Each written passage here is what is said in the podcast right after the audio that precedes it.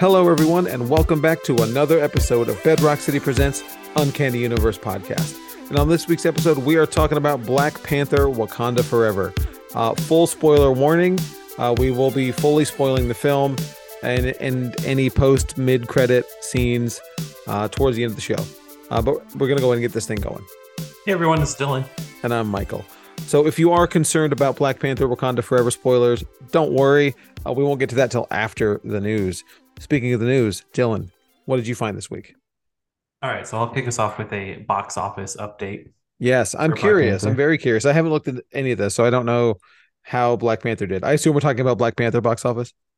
yeah, I mean a couple others. We'll see. Um, but okay, so it had a opening worldwide weekend of 330 million, and I'll put that into perspective a bit.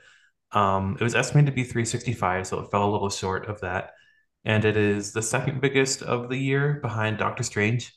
Um, and it's the biggest Interesting. November opening ever. Um, ever surpassing Hunger Games Catching Fire for November opening. Um, so there's like multiple Really? ways to spin it, you know. Um, it did That- eclipse the 151 million total that Black Adam has made since it came out. Not just its opening weekend, but just in general. Just okay, Um, all of it. And it fell short, it fell a little bit short of the first Black Panther movie as well. Hmm. That's surprising to me. Um, so the, the the statistic there that is surprising to me the most is that it's behind Doctor Strange, but it's the highest November of all time. And to me, I would assume that November would be a really big month and a, a hard month to beat. As it's, I know, I know summer is a is a summer thing, but like I think like November is holidays, families, people are in town, we're getting together, we're gonna go see the movie. It's winter time. I don't know, like it seems like a big movie month to me. It's getting to be a bigger movie month. Things open, especially for like Thanksgiving. Um, like Disney, a Disney movie will open every Thanksgiving, and it's kind of it's getting bigger. But December is a lot bigger than um, November, so that's why. Interesting. Okay. But at least it has that title, you know. Yeah, I mean that I mean Um, that is good. It did skew. I don't know what this means, like, or what it implies at all, but it skewed. The, the first Black Panther was a little bit kind of even in terms of the um, demographic breakdown for the movie. It was like a pretty even distribution of white white uh, audiences and black audiences, and you know Hispanic Sure. and Asian. But this one skewed. I, have, I think it was like forty something percent black, and then twenty something percent white. So a lot less um, white audiences and a lot higher black attendance. Um, Okay. I don't know what has changed between the two. So I really have no like nothing to add on to that. You know, I just think it's interesting that That is white people didn't come out to this one as much as they did the last one. Hmm. What does that mean? Well, I wanna, without like, without it their fault without- somehow, our fault somehow, but I don't know what it is. without speculating too hard and diving deep into the state of the world right now, you know, yeah, I think there might be some aspect uh, of that, you know, some sort of um problematic people who or maybe is saw it the first one. possible that they like only went to the other one? I'm sure this is not the majority, not our listeners, Of course. but some of, no. some people only went to the other one because it like informed the next Marvel movie. You know, Because they had to go Um, see it. Yeah, I think that's maybe like what helped Captain Marvel too. Um, Yeah, I don't so, dis- I don't disagree who- with you. Wouldn't otherwise be inclined to go it to see it. But maybe with this one, they didn't feel like it was like necessary for the next Marvel, so they were like, "I'll skip it," you know. Hmm. But who knows? Um, I mean, that could it could be. It's hard to say.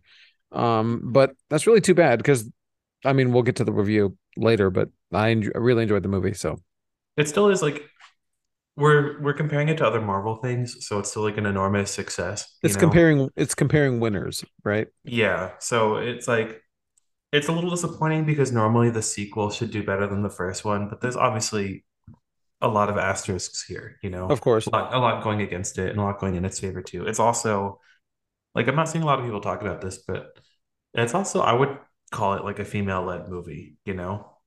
Oh, definitely. There is Namor, but like I don't know, I feel like people are missing that too. Like maybe that has a little bit of a you know, a little bit of a reason why it might be doing a little bit less.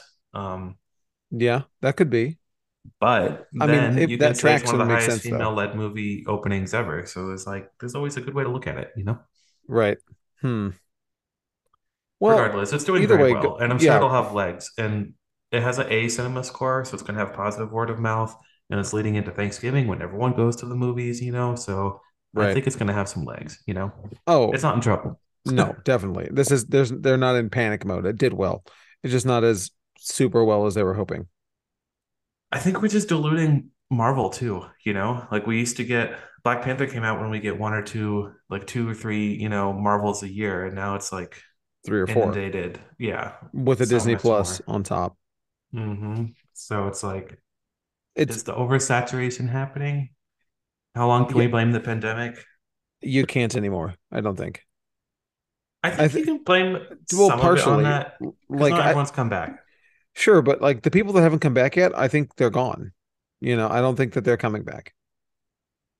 Uh, Exactly, but that would be maybe another reason why it wouldn't do as well as the first one, you know? sure, The people sure, that sure. aren't ever coming back. Yeah. And and you know, truthfully, like I if it wasn't for reviewing uh purposes, I would see movies much less in the theater than I do now. Like I I, I val yeah. I value the theater experience, I really do. But like, I don't know, man. I have a nice TV. I have a really nice sound setup. My I got my couch is nice. Um, I have a home snack setup. I got I got the popcorn machine, and you know I'm ready to go. But like, I mean, certain things like Black Panther, of course, it's different. But um, I don't know. I th- I think it's possible that we are just seeing the decline of theaters. But we know we've known that for a while, yeah. or But in theaters like changing. in terms of our part in that, like it's important to keep in mind that like I think if you like are championing like the like the return of theaters and want them to stick around, like the most you need to do is go a few times a year, you know? Like that's all I would think you're like res not responsible for doing. But you know, like if you want to feel good about yourself for keeping theaters alive, you don't need to go every week like or you know like 30 times a year like Michael and I do, you know? right, It's like Michael going to the theater less is like going 10 times a year, 20 times a year, or something like that, you know, right? It's like right, right, still an right. enormous amount. If everyone went like you did, I'm still going at least monthly, you know, um, yeah, depending on the, and I would be going more monthly, but less is coming out. Yep. But But yeah, but I mean, back, man, back to shoot, the pre-pandemic, we I, we were going like three times a week, at least for the podcast, just alone, not including, you know, movies to see on our own that we weren't a for the month. podcast. Yeah, three times, Yeah, a- yeah, three times a month just for the pod. You know, agreed. I still do that. I still go almost every week, but um, I don't know. I would say like if you're that one movie a year person, Black Panther is like a solid choice, you know? definitely is, Definitely. definitely. might be holding out for Avatar, we might not, but I'm very curious now to see how Black. Uh, I'm sorry, how Avatar's going to do. yeah, I'm, I'm really I'm curious because he said that he'll he won't finish it if it doesn't perform well. So I'm like, hmm, Well, I there's a lot of mean, writing on this. it's a bold, it's a bold thing to say He's before the like movie comes out. pre, he's like, I don't know. He's like trying to punish us already, but we'll see. It's not going to perform like the first one. Right? No way. Um, okay, more Black Panther news. Um, Variety did an article about what the future for Wakanda is, basically, and they said that a sequel is already in, it's already been discussed, but it hasn't like Of course. started, you know, so they're not like it's not coming up anytime soon. But they also said that there's multiple uh Disney Plus series coming out. We've talked about, or you know, being developed. Um, we've talked about one, which is uh, Okoye's origin slash spinoff slash Dora Milaje, you know, something like Yeah. that. Um, they said that's definitely in the works, um, al- along with two other Wakanda set projects. Okay. Um, I don't know what they be. Also, Ironheart is kind of a Wakanda, uh, a Black Panther spinoff too, you know. Of course. Um, but like, what other Wakanda things would you want to see other I than mean, I I think that's it. Honestly, like uh, unless you were, unless we're gonna do some sort of Killmonger prequel story, but like I don't. I think Eh, that's less exciting. But I think that's a safer one. Um, I although I don't know. thing could be kind of cool. I don't know. True. But I, I was gonna say I think the Dora Milaje sort of do transcend that weird like hating female led projects because I think they're just universally accepted as awesome, right? Even the even the even the people who don't like Captain Marvel, you know what I'm saying? I feel like they would still think the Dora Milaje are super cool. I hope I, so. I don't know though. It's hard to channel what those people think. But either way, Yeah. I would love to see that that that would be my pick. Would be that. Um Yeah, that's the one I'd be most excited for as well. They were really cool. They were like they didn't even do much in Falcon and Winter Soldier, but when they showed up, that was like they were just so cool. I don't know. I know, you know? Um I, well, I guess we're not spoiling the movie, but based on where we left M'Baku, I think uh maybe some exploration of that would be kind of cool. Yeah, I agree. I think I think there could be there's a lot of story to tell there. And I we're not going to be getting an M'Baku movie, you know. I don't think. Yeah. Like I think no. that's that's not that's not in the cards. Or maybe some kind of Namor spin-off. I don't know. See, that's interesting. That's interesting. Um I think that'd be cool. I think that'd be very cool. And we could talk more about that uh, in the review portion because I don't want to Yeah, it's hard to talk about what spin-offs we'd want to see without spoiling it, you know? right. So Namor spin-off, forward, assuming he makes it through the movie. right? Just kidding. He might not. We'll see. You never know. It could be a prequel. Exactly. Um, okay, so next, I got this in front of Black Panther. I don't know if you did a uh, John Yeah, Wick I saw it Chapter with you, 4 Dylan. trailer. Oh, right. That's right. My bad. At I'm the not at used the to us seeing the same trailers together. I know. I Okay, enjoyed so we that gotta, VIP setup, by the way, at, at Regal. It was pretty neat. yeah, I like the free concession or the, you know, concessions that you paid less for. I don't want to say free Right. because you do pay for them. Well, yeah, yeah, yeah. But like, I feel like you get your money's worth for sure. I don't know why you would pay for the VIP and not get concessions. That seems like something someone foolish would do. They had a problem when they first introduced it of people buying concessions. They weren't telling people that it came with concessions, so they would just buy them at the thing. And then Oh um, God. I saw on multiple occasions people returning their concessions at the the regular concessions. Well, no one told me. Yeah, I don't know how you'd I know if no one said I anything. forgot. I kn- you told me, but I'd Right. But I went to go walk in first because they had that whatever. It's not interesting, but Regal's like under big construction, so they had that like concession table or whatever. hmm It's like, oh, whatever, I'll come back. Let me see see where we're going. Oh, that's right. There's free stuff. You know, Yeah, it's worth it though if you're is getting a drink and a popcorn, and then you can get the ices too, AMC quality chairs that you hmm get for free at AMC. And they're not as worn down as the AMC chairs are because they're new. So that's a plus. Yeah, that's And true. the and We the can do a benefit whole review on the chairs. the benefit of the the Regal chairs that I like is they have the the the table that the that swings the, the little arm of the chair swings open and closed, so you have a little table in front of you, so you can put all your crap. AMC doesn't have that. And one other thing is Go on. I don't know, I don't know if you noticed this, but I feel like our screening was very like respectful of the movie going experience. Like there's no like yelling and stuff. I feel like maybe the the rowdy children don't buy the $30 tickets. You know what I I mean? yeah, I think that's correct. So there's that too. Yeah, you're paying the premium for not having annoying children in your theater. I still think there should be like 21 and up showings. I think that'd be cool, I would love that. Anyway, um, John Wick. We got a John Wick We chapter four did get a John. Wick trailer. Um, what are you? Um, I've seen the first one. Okay, I couldn't remember. Um, but the trailer looks cool. I just I I don't know why I missed the second one and then I just It's not too late, Michael. oh, I I mean, I'm do they still hold up, Dylan? They still hold up, yeah. I know they're really old and dated, and Yeah, uh, you wouldn't think they do, but they, yeah, you can still get some enjoyment out of them. Nice. Okay. Well, If the this trailer looked this, good. It's more of the same. I mean, Um, it look right. I mean, I get it. I, I feel like I don't need to see it though. That's the thing, is I feel like I've seen the first one and I sort of get it. I would say there's like a noticeable improvement. I know people disagree with me, but like in terms of production and like uh like resources and stuff from the second one on, like they got they got some more money, you know. Okay, sure. Um, so like visually it's a little bit better from the first one. It's not as like shoestring, but other than that, it is kind of the same. But I really enjoyed that. Sometimes you just want to, it's like almost like a performance, you know, like it's like literally a studio made of stunt, like ex stunt people, you know. Right. So it's just like it's like going to like the ballet or something, you know. It's just like what cool stunts are they gonna do, you know? absolutely. Um, and I mean, it looks cool. Uh, it does make me kind of interested to check out the rest of it.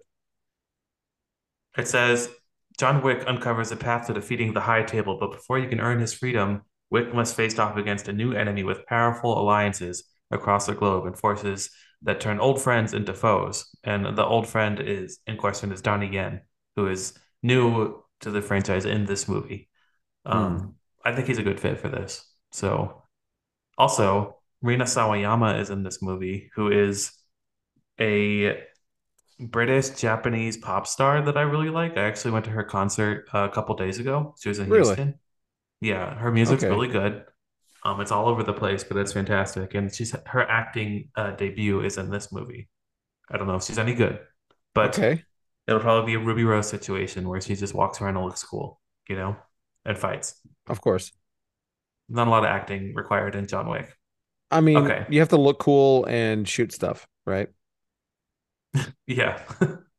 Um, okay, so we got a trailer also for Witcher Blood Origin. Oh yeah, we did. This is a, it's like the, it's starring Michelle Yeoh, and it's like the story of the creation of the first prototype Witcher. It's set 12 1200 years before um, the current Witcher series, Uh-huh. and it's a four-part special coming to Netflix, and it debuts on Christmas Day. I And don't actually um, know if is this based on any of the books or is this like a a new thing? I have no idea. Okay, because it doesn't. I've read a couple of them and I don't know anything about this story. Hmm. So, um, but the Well, trailer is neat. it looks cool. I'll, I'll watch it for Michelle Yeoh. I think that might be like the biggest dude. draw here. Like if she wasn't in it, I probably wouldn't care.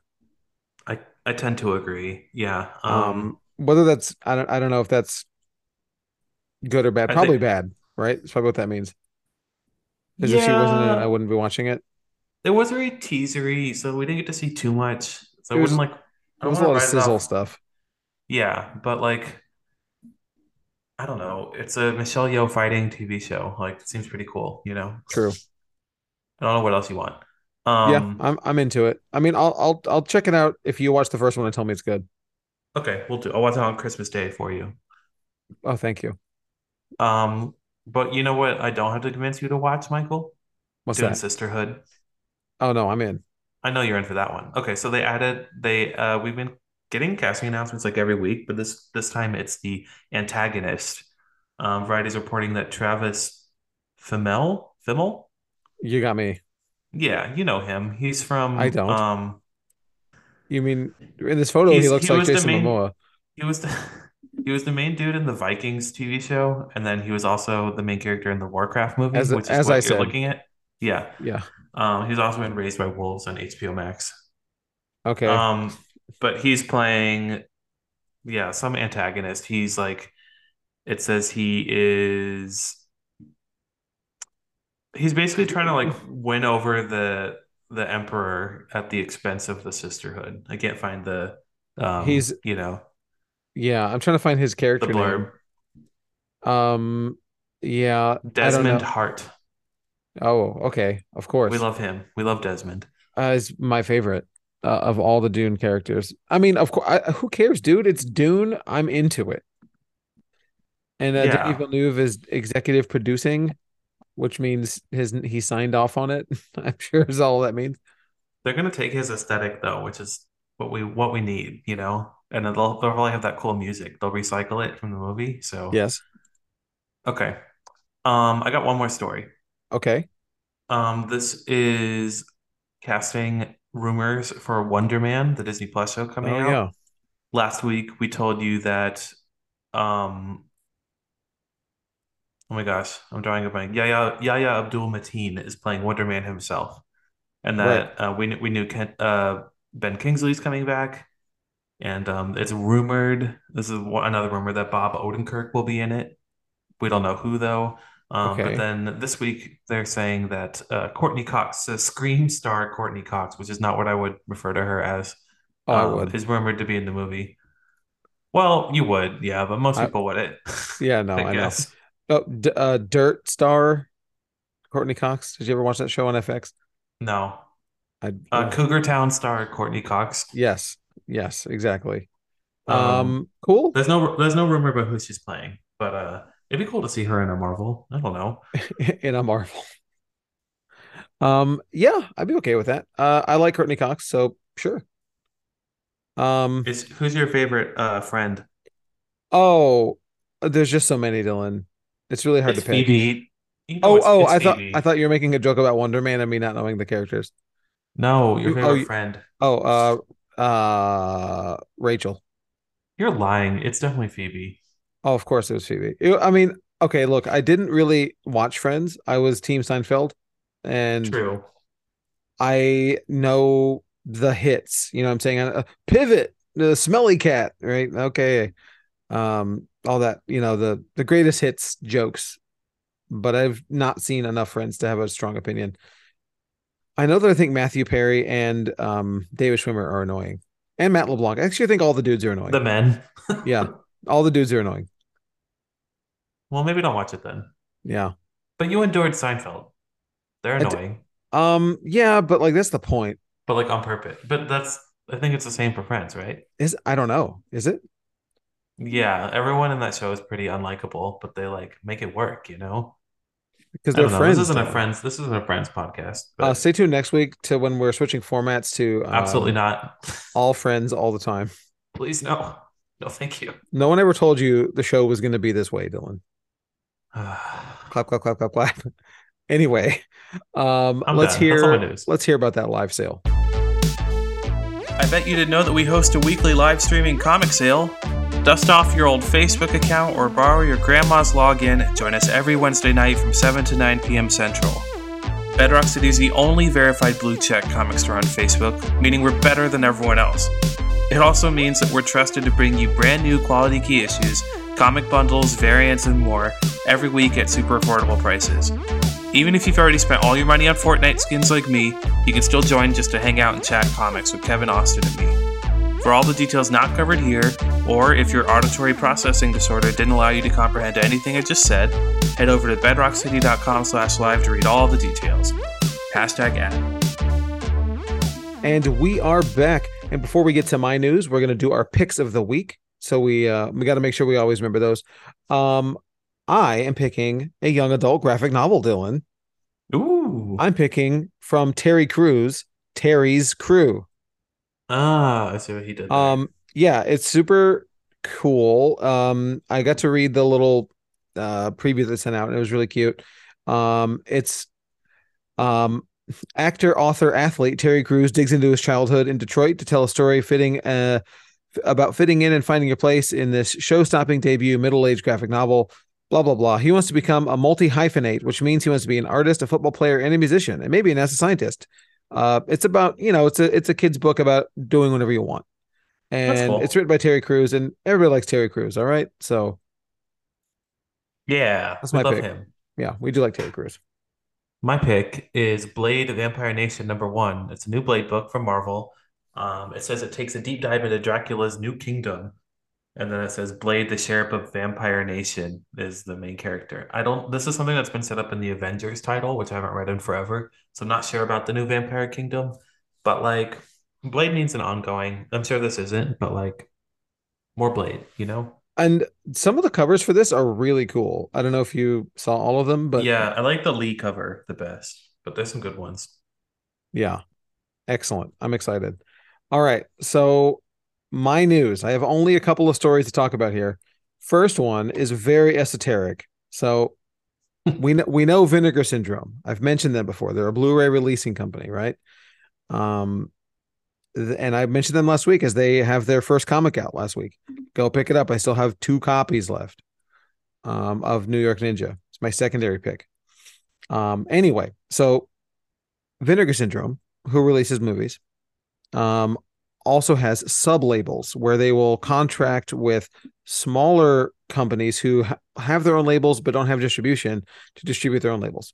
So there's this new one who started um, a year ago called Terror Vision uh, as a Vinegar Syndrome sub label, and starting um, late this year, which is next month, um, Terror Vision is breaking off from Vinegar Syndrome and handling their own distribution, and they're going to have a subscription service, which I think is very interesting because Hmm. Uh, it- it's a physical media subscription service, which Vinegar Syndrome also has, but you can only get it twice a year. You can get it during the Black Friday sale, which is coming up, and I'm con- I'm not going to do it because it's like a it's like a grand. Um, but it's, you get everything they release that year, everything. Um, I did it so you can get it on Black Friday or on their halfway to Black Friday sale for half the price for the re- remainder of the year. I did I did that this year, and it's awesome. It's like four hundred something dollars, and I got everything that they put out this year. Um, anyway, so Terror Vision is doing the Terror Vision Video Club.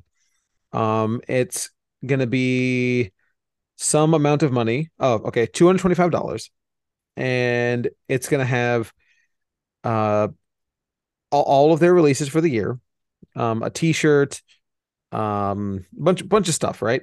But I'm gonna tell you, Dylan, they're releasing one of the most highly anticipated shot on video horror films of all time Attack of the Killer Refrigerator.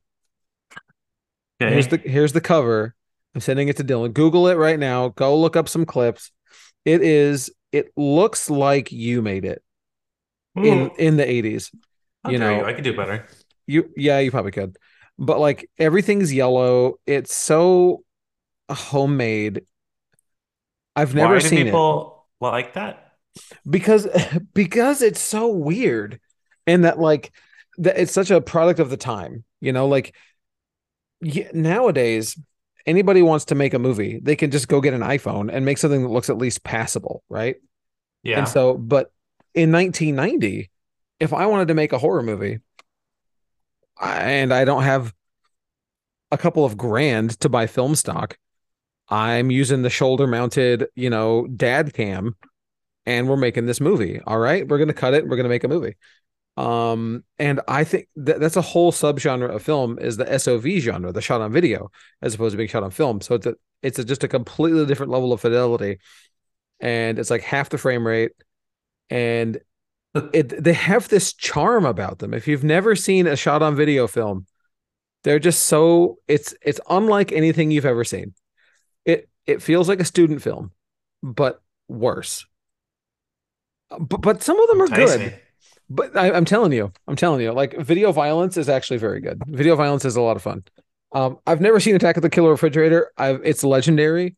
I've always wanted to see it, and it's going to be one of the first movies that they're putting out, along with um L- Linnea Quigley's Horror Workout, which, if you're familiar, Dylan, in the late '80s and early '90s, celebrity workout videos was like the thing. I knew that, but I don't know what Well- you're talking about. Well, Linnea Quigley was a scream queen from the 80s, a C-list scream queen. And they did a Linnea Quigley's horror workout video, which was very cheesy and like dodging chainsaws and but That's also fun. doing aerobics. And that's so that's gonna get a 4K release still. oh boy. Anyway, sure it will be 4K. yeah. Um, but anyway. Um the, the the other the, the last story I'll mention that they're the last thing I'll mention that they're putting out is um I talked about this movie earlier in the year called Snapper um that I watched. I got the VHS tape from Lunch Meat. It's a documentary about this shot on video movie about a killer turtle that these guys made. Oh Um, right. Yeah, yeah. And they just abandoned it because they ran out of money and couldn't get any more funding. Uh and so they're that's also going to be dropping out in 4K, which is exciting. So anyway, for two, I I am truly considering this. Yeah, I'm, I might the Terror Vision T-shirt might uh might get me in there. But uh anyway, so go check that out. Go check out Terror Vision. Um, you can get the subs now. There's no like special wait list or anything. You can go get those now. Um, I'll, um, my next story in the same vein of home video releasing. Dylan, do you know the Lucio Fulci classic film The Beyond? I know, I'm sure you don't. Yeah, I love that movie. Yeah, I knew you would. Um, so it's a classic horror movie from 81, I think. 80, 81, something like that. Um, either way, late 70s, early 80s. Anyway, it's uh the second in his Gates of Hell trilogy, which you can watch them all independently, it doesn't matter. Um, it's an Italian, he's an Italian filmmaker, but it's not a giallo. Anyway, great film, very classic, probably the most well-known Lucio Fulci, Fulci film aside from Zombie 2. Um, but anyway, it's going to be getting a full uh 4K remaster from the original negative. But the reason I bring this up is for two reasons. It's very interesting. So Lucio Fulci is dead.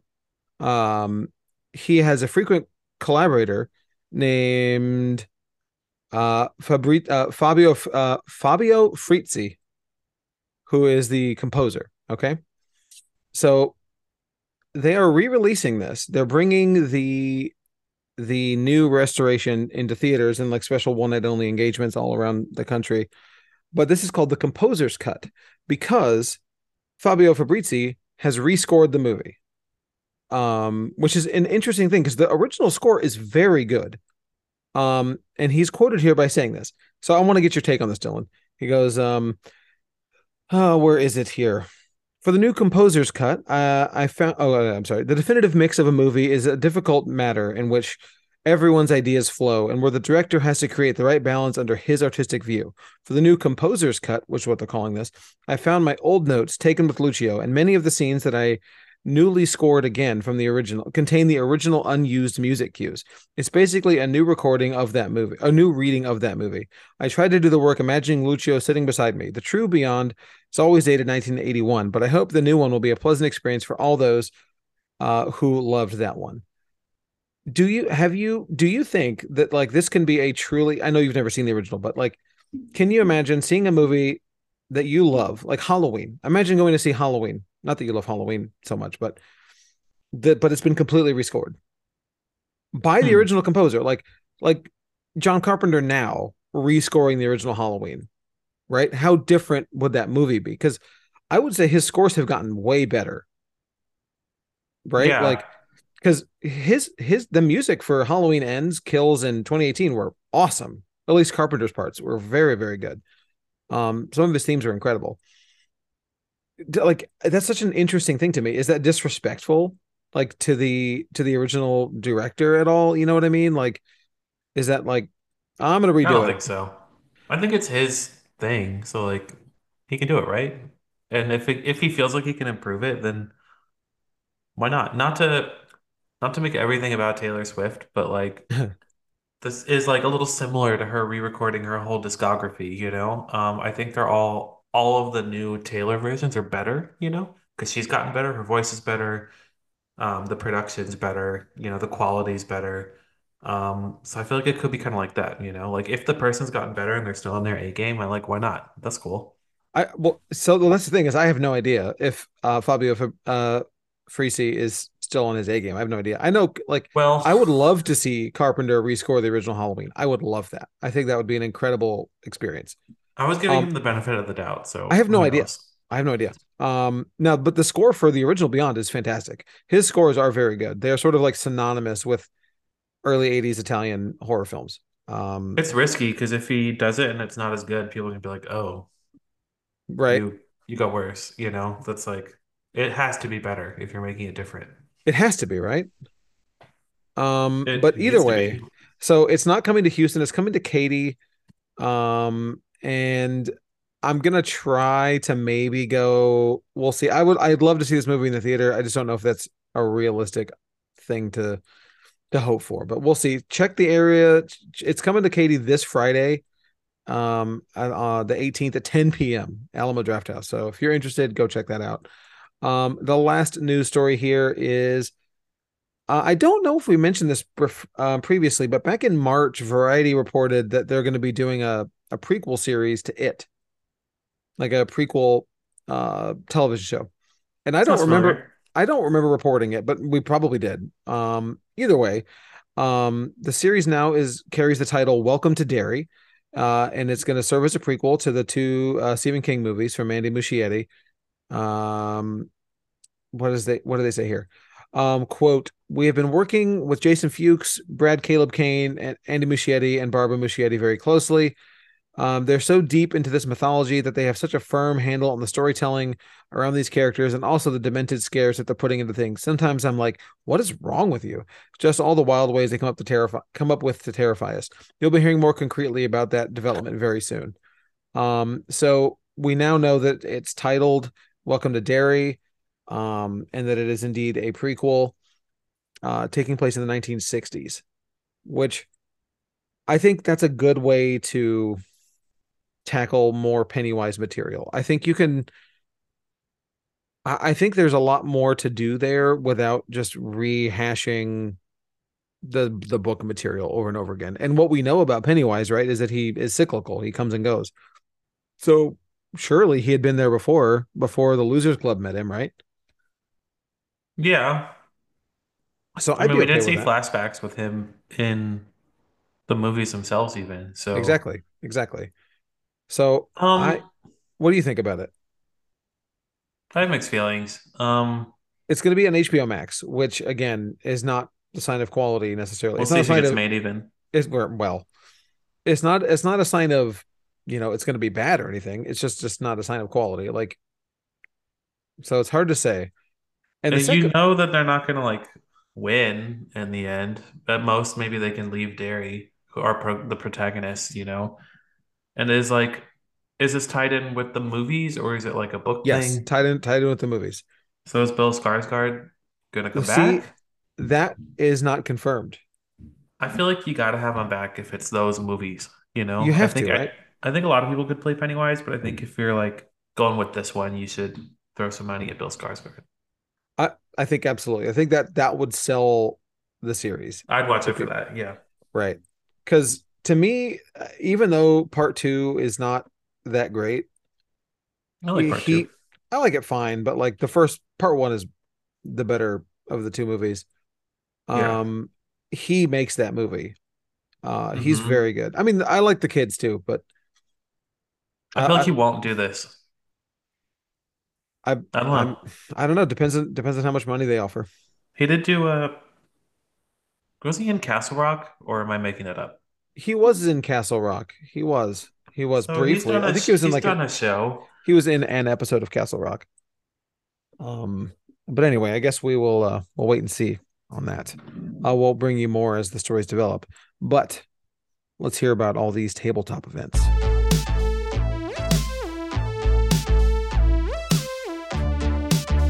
Time to give you the rundown on all of the awesome upcoming tabletop events for the month of July. All exact dates and formats can be found on our Discord server. Kicking it off with Keyforge, we run two events a month at our Clear Lake location from 7 p.m. till around 9. Keyforge is the perfect game for casual and hardcore card game players. We also love our role playing games. Once a month at our Clear Lake store, we host an in store one shot RPG for players of all skill levels. Players don't need to bring anything. All play materials, dice, pencils, and character sheets will be provided. There is no entry fee, however, we do ask that you make a purchase of any size from the gaming department on the day of the event. Seats are very limited, and sign-ups are only open for about three weeks before the event. And of course, I can't forget about Paint Club. Every month we get together and paint some tabletop RPG miniatures. These events are for painters of all skill levels, including none. These events occur at Katy and Clear Lake locations. We'll see you at the game tables. And we are back, and we are going to talk about Black Panther Wakanda Forever. Uh, final spoiler warning uh, we are going to spoil the entire film. Um, Post credits. This isn't going to be one of those things where we kind of don't spoil anything because we want you to see. It's all we're going to talk about it all. All right. It's a Marvel movie. Um, we're talking about it. So this is your final warning. Spoilers ahead. All right. Cool. So we saw this movie this past week on Thursday um, at Regal, which we'll just you know you for the next for the next twenty five minutes. You want to just review the VIP experience at Regal again? Yeah, let's do it again. Okay, cool. Um, anyway, so I really liked it. I will just go right off and say that I really enjoyed it. Um, I my expectations were pretty high. Um, I believe our pre rankings were Dylan predicted a 4.0 and I predicted a 4.5. We'll get to our scores at the end, but that just tells you where we were at with being uh, with our hype levels for this movie, Dylan. Did anything Yeah. change for you on the day of um, seeing Rotten Tomatoes? I don't know what it's at right now. I haven't looked, but um, did anything like change your hype levels plus or minus on the way to the theater? No, not no. The Rotten Tomatoes did come out and it was at 80.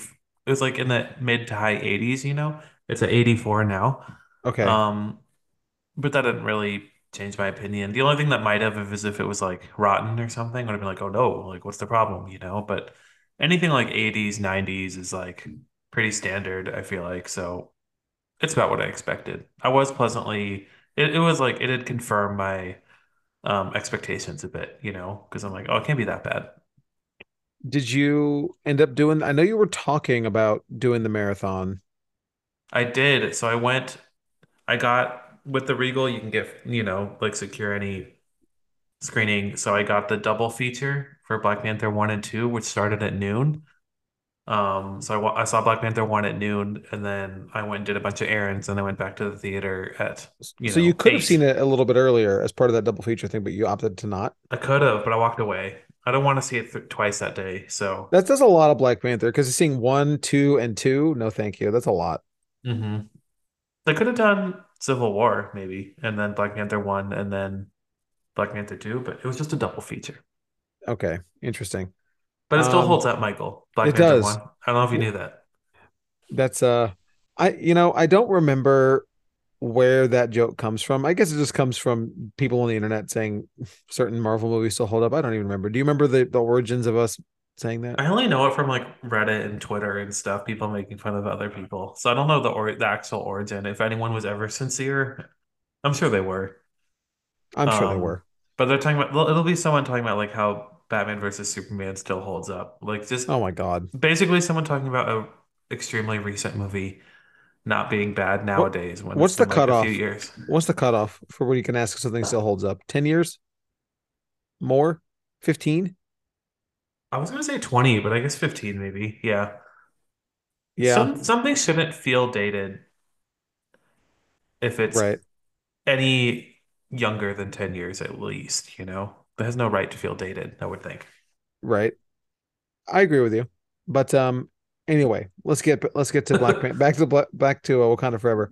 So um they did something that I think we were both surprised with. Uh I'm going to speak for you, Dylan. Um the the the way they handled um the death of T'Challa or T'Challa not being there, I should say, because we didn't know for sure we didn't know how it was going to go, right?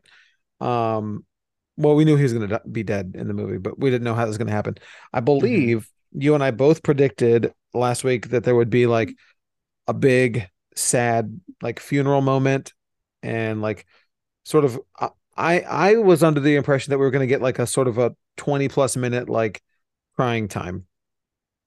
Um I thought that too. and we we, didn't we we did predict that it would just be like something vague, like an illness or something like that, you know? So we Right. were we were pretty right on there. it was expected in that sense, but it was unexpected in that they like dove right in and then it was They pretty the funeral itself was pretty quick and we moved on and then we jumped to a year later.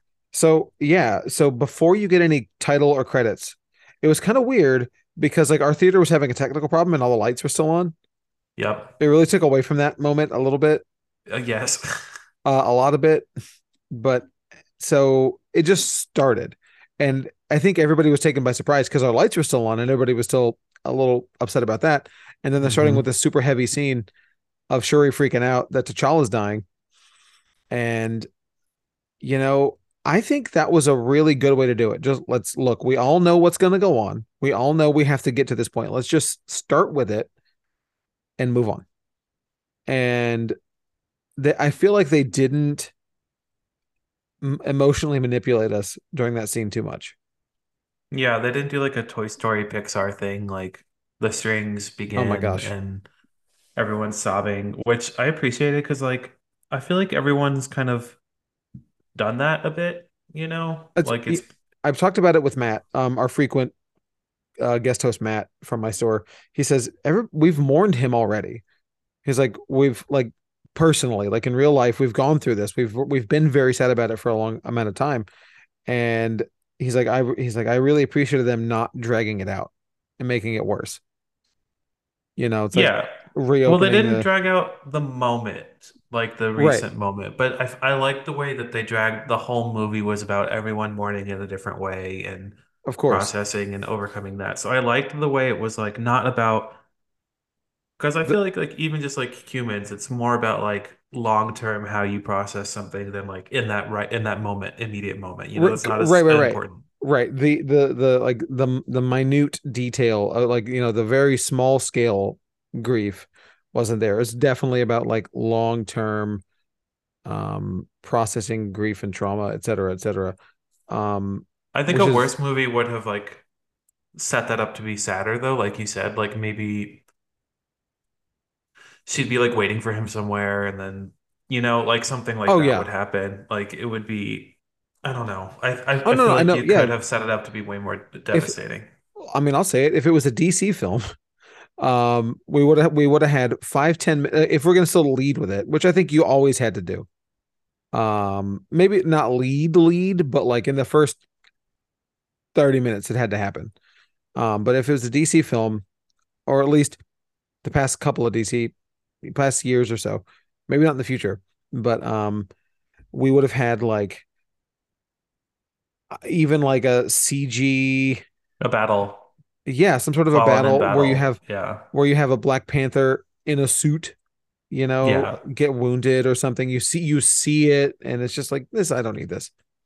Look Yeah, like someone because like the audience is all smart. We know what happened in real life. We know we don't have this actor anymore um and they made a really good decision and i'm happy that there was no cg t'challa. For some reason i was really scared when when they were when shuri was talking to the camera about like when he's actively dying off screen i'm like oh no. Are they gonna like go into the room? And maybe we're not gonna see him but we'll see like an outline. I was like oh man. It's Mhm. about to be real dark. Um Yeah, that would have been very depressing, but um they, they did they did it i have no complaints with that some people were mad.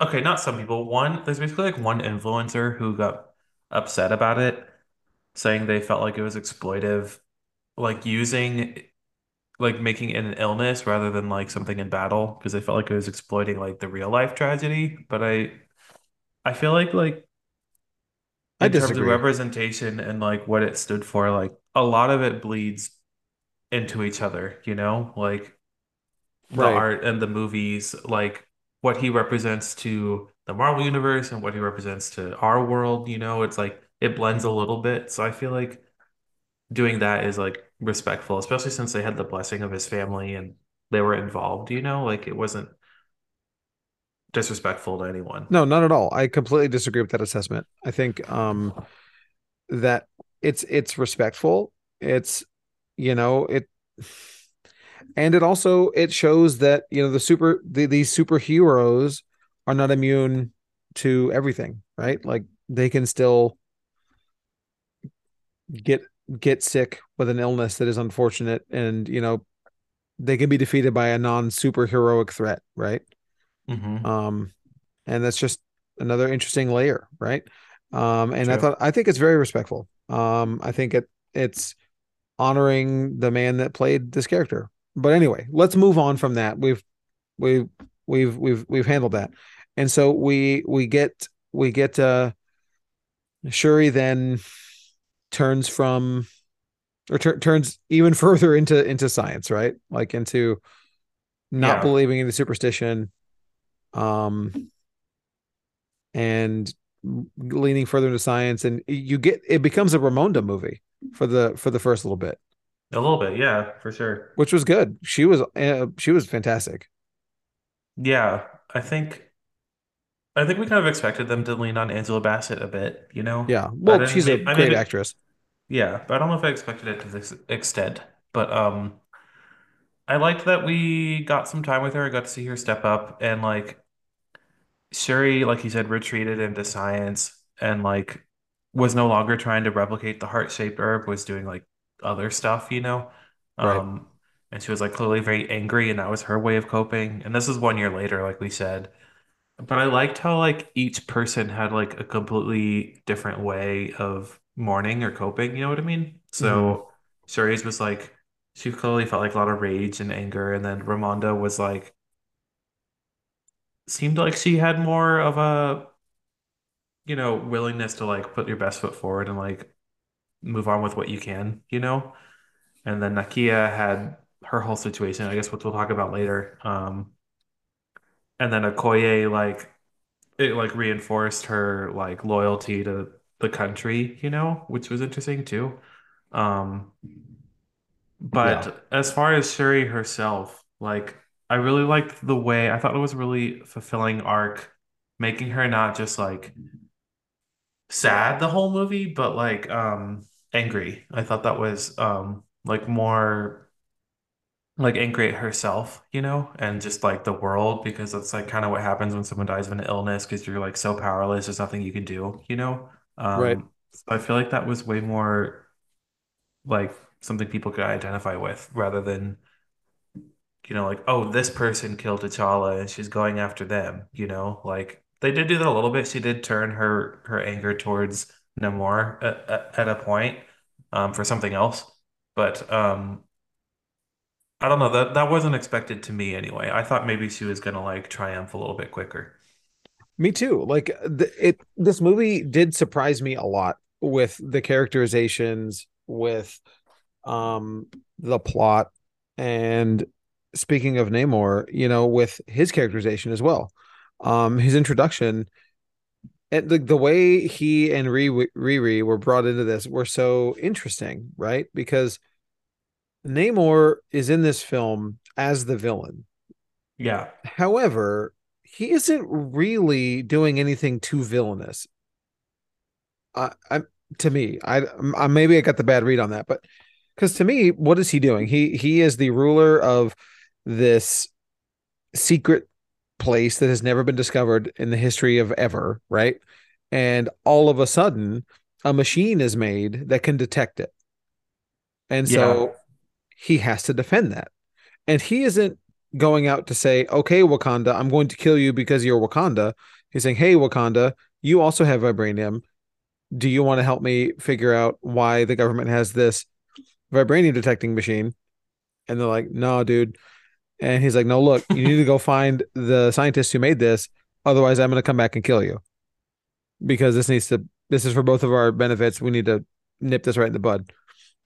Uh, and he doesn't explain why further, but you know, uh, and that's how we get Riri Williams. And Namor is just following the logical way of defending his place, which to me makes is makes him a much better, a, much, a really good candidate for longevity in the MCU. He wasn't just, haha, Wakanda, I'm gonna kill you. You suck. You know, Yeah. it was he it was a very layered uh villain. And he was just protecting his nation in probably a way that T'Chaka would have, or like an Absolutely. older, like another ruler of Wakanda would have, or definitely Absolutely. America. Like if we're talking about, he was trying to kill a person, but like if you Yeah, but I mean the person that designed the that a thing to heartbeat, yeah, then Right, like- mistaken. So right, like yeah, no kidding. Like that's that's something that a warlike leader would do. And logically that makes sense. And I don't fully disagree with it. Like I I, I you know, can you relate truly to someone who's the leader and ruler of this of a secret underwater society? No. It's a fictional fantasy universe. So like I think that logic tracks and makes sense and he's the hero of his own story, you know? Um and it's not I just mean, like he did. It did. I. It was very much Killmonger in that like interesting or like understandable motivations, but like Mhm. taking it too far. Like obviously Sure. the way he retaliated against Wakanda was like a little uncalled for. a little a little Um, unnecessary. A little yeah. overkill. Um, so at that point I was like, is he redeemable anymore? And I still question that. Um, I guess we are spoiling it after he killed Queen Ramonda. Uh, right. I'm not sure. It is MCU. I mean, he said he was going to do it. I mean, I guess he didn't say he would kill the queen. He said he would retaliate. I feel like flooding would have been like enough, but Right. like Right. he True. went the extra mile. He, I mean, he did say like "keep my name out of your mouth" when he first talked to them. You know, um, Well, I think I think that the I, I don't know if Namor would have gone for the killing of Ramonda if with this because this is after he captures Shuri, right? And then like um Nakia comes in and does the the the deep sea rescue or whatever, and then they- and then they killed that that um, lady. the lady. That was it because Wakanda drew first blood at that instance. So like I mean, he did kidnap the princess. Yeah, he did. He did do that. I don't know. Like I don't know. I'm I'm, I'm not gonna just he like would have. I think fully- he would have done worse had Wakanda kidnapped like the prince of his world. The know? equivalent, Like he was clearly more extreme. I feel like, but Oh no, I agree. I'm not I'm not paint I don't want to paint Namor as like a, a a saint or good guy. No, but I think he's definitely a gray guy. You know, like he's definitely in the middle. He definitely hits the Killmonger notes. Um, Agreed. Yeah. And I thought he was excellent. I loved I liked his story. I liked everything about um I forgive me, I'm I'm not getting the names the name of the place right. It's I got I can't remember either. Um, but Tenoch Huerta did a really good job because I feel like He was so good. a lot like Michael B. Jordan, like you need someone charismatic to Yes. like even get the audience remotely on your side, you know, if you're Absolutely. number one, the antagonist and killing like one of the most beloved characters of the movie. So like For real, dude. it was like, a Herculean task and he pulled it off. He was so good. He was very, very good. And I really hope we see more Namor stuff in the future. I'm about it. Um so We got to. He's well, alive. Of course. So I've I, just as a random thought. Well, well, let's talk about the other characters in the movie. I really like the the Ross and Val stuff. Valentina. What's her name? Val go ahead, Dylan. Contessa Valentina Allegra de Fontaine. Yeah, I liked their I liked their uh storyline too. Okay. Um go ahead. I have I feel a different way. Okay. Okay, well, no, I don't. I, I liked their stuff. I did like it. I thought it was good. But I think it maybe didn't need to be there at all. It didn't. I would have liked more like Okoye maybe because they kind of set up some like an interesting story for her and then like we didn't see her Okoye was- until she was so cool in this movie too. Like she had a lot of depth and interesting stuff. Um, you know, when she got when she got fired, I want to be like, how is she living with that? And then we like didn't really do that. And every time we cut to Martin to Everett Ross and Val, I was like, oh, like okay, I like them. maybe maybe on. Everett Ross needed to be there for the purposes of them trying to locate, you know, Riri and doing the thing. I get that, but maybe maybe Val didn't need to be there. It was the MCU thing setting up the next MCU, I mean, which I get. You're gonna get that. That's gonna happen.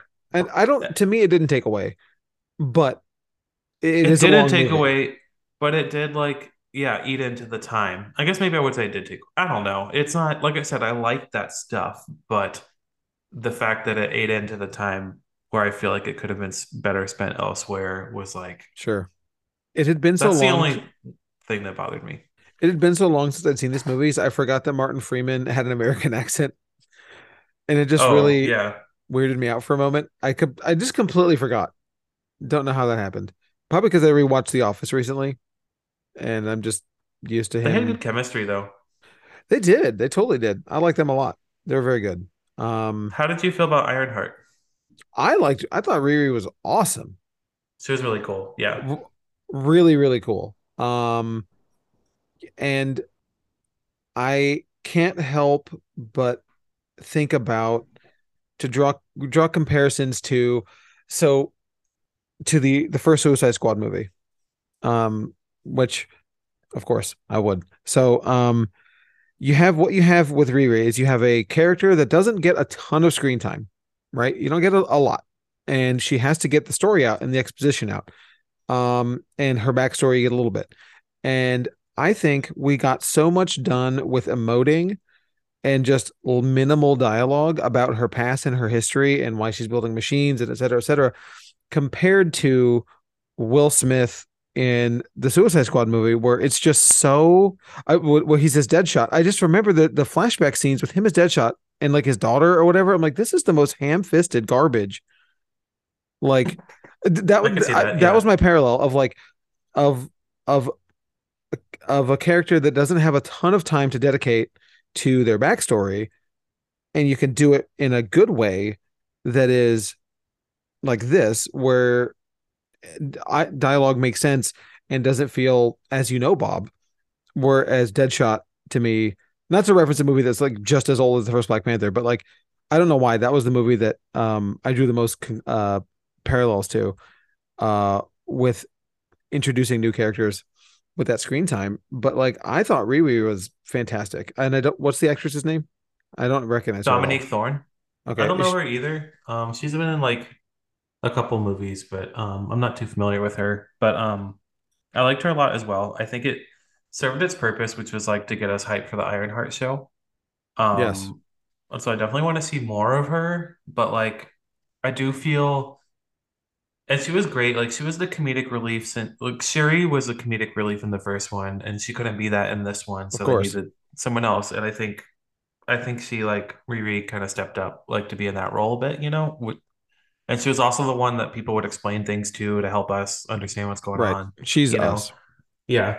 But that being said, I would have maybe also removed her from the movie. Um, like streamlined it even further. There's so many Wakandan characters.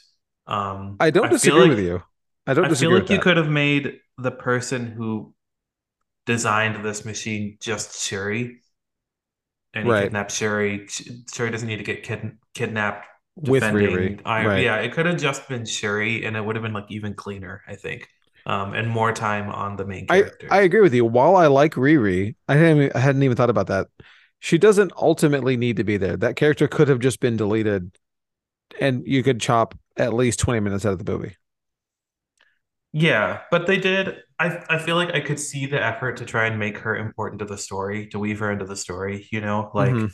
it wasn't Wonder Woman in BVS where she just shows up and it's like Ironheart's here, you know? It wasn't that. But like yeah. it did feel a little bit like someone was like, you need to have Ironheart in this, you know? Like I think a perfect movie that didn't have to set up the next Marvel thing, maybe it could have just been like Shuri's invention. But that being Yeah. said, I liked it's like a lot like the Everett Ross Val stuff. I liked what we got of her, so it's hard to like be too mad at it, you know. But Yeah. I'm with you there. if we're nitpicking, that's what I would say. Um, do you have anything else you want to bring up before we rate this movie, Dylan?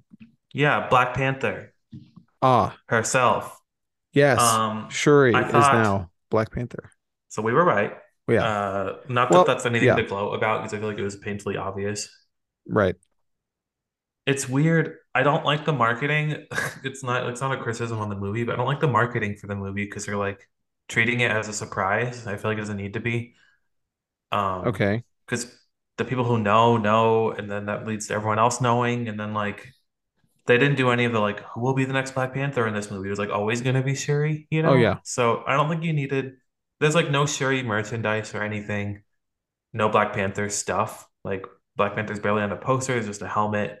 Like I don't. The secrecy was not needed. Um, that being said, um, yeah, that.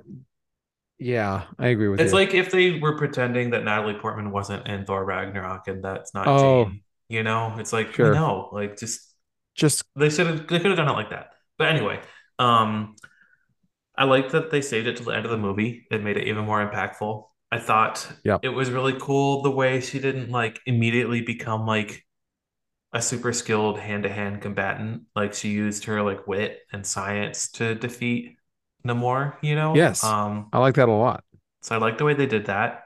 Um, I think her costume looks super sleek and she looks really good in it, you know? Um, Yep.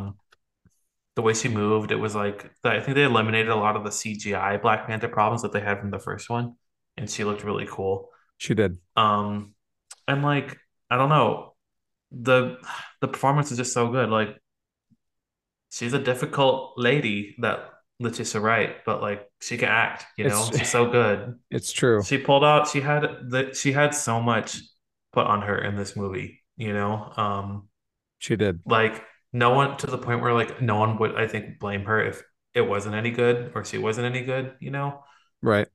Because she needed to be like heroic and like angry and sad and like still funny at times and like She had a lot and, of like, heavy the hero of the movie. Yeah, she had a lot of heavy lifting to do. She did more in this movie, like she was asked more in this movie than any like MCU protagonist has been before, you know, acting wise. And she like super delivered. So I'm Right. excited to see more of her. I hope she has like a long stay in the MCU as Black Panther. Me too. Me too. And the the post toy. are you? Of course, yeah. Did you see it? You Uh, ordered no. it for your store, right? Oh, well, someone did for your store. Yeah. I was I was good. off. Um the post credit scene. What do you think about that? Oh, right. Okay, so um this is the like only spoiler that I knew about this movie. Oh, you did. You knew this. Yes. Yes. They, this was like talked about or thought might be true. This was talked about forever ago. Um, like when the movie was being written. Um, Okay. and uh, like throughout the movie, I was kind of waiting. I was like, when are they doing that? I didn't know it was gonna be in the after credit scene. But Uh-huh. when Nakia, because they throughout the movie we learned that Nakia also she was really good. Lupita Nyong'o. Oh that man, that goes without saying. Everyone Nyong'o was so good was in this movie. M'Baku was great. Winston Duke. Winston Um, Duke owns that character so hard. He's great. Yeah, there's so much more that could be said. And that's what I was Yep. saying about the M'Baku show is that King M'Baku, like that'd be a cool situation to explore, you know? Um, Right. but okay, the after credit scene, um, I thought that was perfect. I really liked it. I think that's like a perfect way to carry on the legacy. We were saying how like it'd be nice if there was like another male um like figure, you know, in Wakanda Mhm. that people could look up to. I think it's like the perfect way to do it. You get to have a T'Challa. Um, I don't know. It's such a cool way to carry on the legacy, in my opinion. I agree. I think it's great. And the snap really works in its favor. That the the T'Challa T'Challa Jr. I don't know, little Right. little T'Challa could be so much older. I'm wondering if they'll age him up at some point, or if that's like I think it's, good don't idea. even don't even worry about it at this point. Like I, who knows? I think it'd be cool if they didn't age him up and just like let Shuri do her thing for a while, and then Yeah, he'll be could- like a teenager at you can get another decade out of Shuri as Black Panther easily. Exactly, and then we could have a T'Challa pretty soon. Exactly. Or will he be a young Avenger? Oh, I mean, all will, I guess, eventually be remain to be seen. So, but uh, let's let's review this movie, Dylan. I predicted I would give this movie a four point five. Uh, for a reminder, we use the Letterboxd scale. So if you follow either of us in Letterboxd, uh, you probably have already seen what we reva- reviewed it. So uh, I predicted a four point five out of five. Dylan predicted a four out of five. Um, I will go first. Um, I am putting this movie at a four out of five. Nice. Yeah, I enjoyed it. I enjoyed it a lot, but I don't. Four point five is it's a lofty goal. Yeah, and I agree. I also have it at four. And that being said, four is number one, a great That's- movie. A strong four. Yeah. And number two, like this movie had no right to be any good at all. Um, it should be like a one out of five. It should be you a know? completely, you know, rebuilding a franchise film. You know what I mean? Like it should have been a mess. Yeah. Um, so this being a four is like more impressive than any other movie being a five, in my opinion. You know what I mean? Mm-hmm. So I feel like that's like an important distinction, is that like it's such a like a win that this is as good as it is, which is really good. And I want to see it again. Me too. Me too. I would really like to. But um, that's gonna do it for us this week. Thank you all so much for downloading us. We really appreciate all the support. This is it. This is Dylan. Bye everyone. And I'm Michael. we'll see you next time. I'm leaving that in. Do it.